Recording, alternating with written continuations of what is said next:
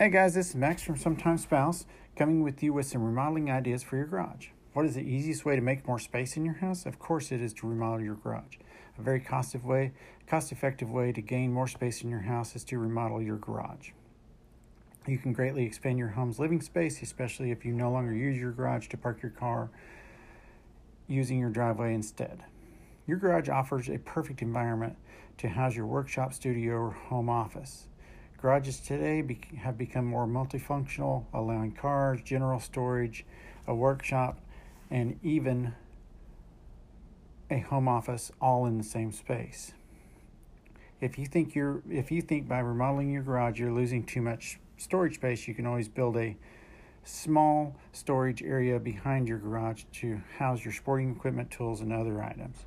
Your garage also shares many of your comforts of your home phone wires, heating, and cooling and plumbing. Moreover, when remodeling your garage, you, you should consider an addition above the garage, adding a room for workspace, even and even for living. For one of your kids, they usually love this. Above the existing garage can give you additional space and also increase the value of your home without major changes to your floor plan.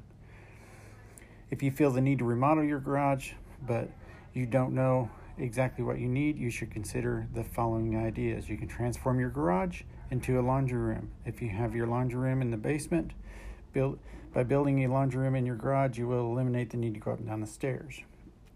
A music studio can be a great choice for your garage remodeling plans. If your kids have some tendencies in this direction, the garage is a great place where they can start their own bands to avoid neighbors' complaints and soundproofing your walls. Another great idea for your garage is to transform it into a gym. If you have your own equipment and you do not have enough space to use it indoors, you can always move it into the garage and have plenty of space space to for your daily exercises and training. Also, here you will not be bothered by anyone. This is Max Ogle bringing you some ideas for your garage.